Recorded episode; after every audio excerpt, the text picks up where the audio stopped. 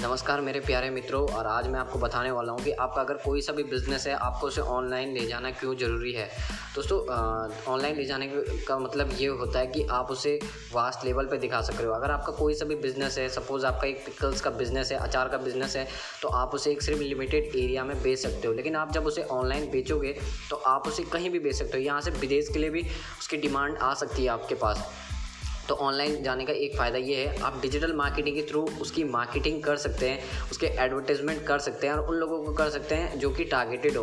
Targeted लोग audience वो होती है जो ऑडियंस उसे चाहती है। सपोज़ फ़ैशन से रिलेटेड जो फ़ैशन में इंटरेस्ट रखते हैं, आप फ़ैशन से इंटरेस्टेड ऑडियंस को टारगेट कर सकते हैं। ऑनलाइन आने का यही फ़ायदा है। आप फेसबुक के द्वारा ऐड चला सकते हैं गूगल्स ऐड चला सकते हैं। आप टारगेटेड लोगों को ऐड दिखा सकते हैं। तो अगर आपका पिकल्स में इंटरेस्टेड है तो पिकल्स में इंटरेस्टेड वो होंगे जो स्पाइसी फ़ूड खाने में इंटरेस्ट रखते हैं, ऐसी चीज़ों में इंटरेस्ट रखते हैं तो आप उनको टारगेट कर सकते हैं। ऑनलाइन आने का फ़ायदा ये है कि सपोज़ अगर आज का, आपका यहाँ बिज़नेस नहीं चल रहा है तो आप रातों रात अपने बिज़नेस का प्लेटफॉर्म बदल सकते हैं। लेकिन ऑफलाइन में क्या है?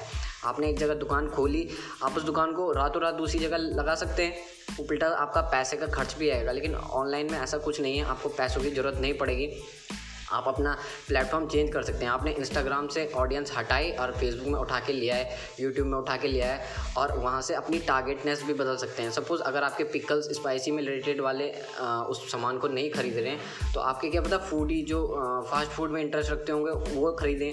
तो आप फास्ट फ़ूड के लोगों को टारगेट कर सकते हैं और आप बिल्कुल माइक्रो ऑडियंस को टारगेट करेंगे तो इससे आपकी जो कन्वर्जन रेट है, ज़्यादा से ज़्यादा लोग आपके प्रोडक्ट को देख पाएँगे, ख़रीद पाएँगे।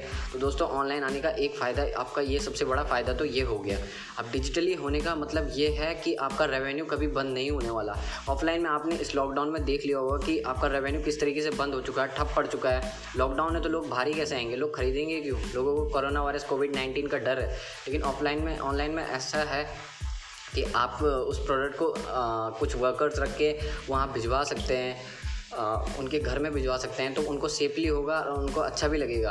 तो इसलिए आप ऑनलाइन आना शुरू कर दीजिए। आपका कोई सा भी बिज़नेस है चाहे वो छोटा बिज़नेस हो बड़ा बिज़नेस हो आप उसे उसकी ऑनलाइन मार्केटिंग करना शुरू कर दीजिए जिसे हम डिजिटल मार्केटिंग के नाम से भी जानते हैं।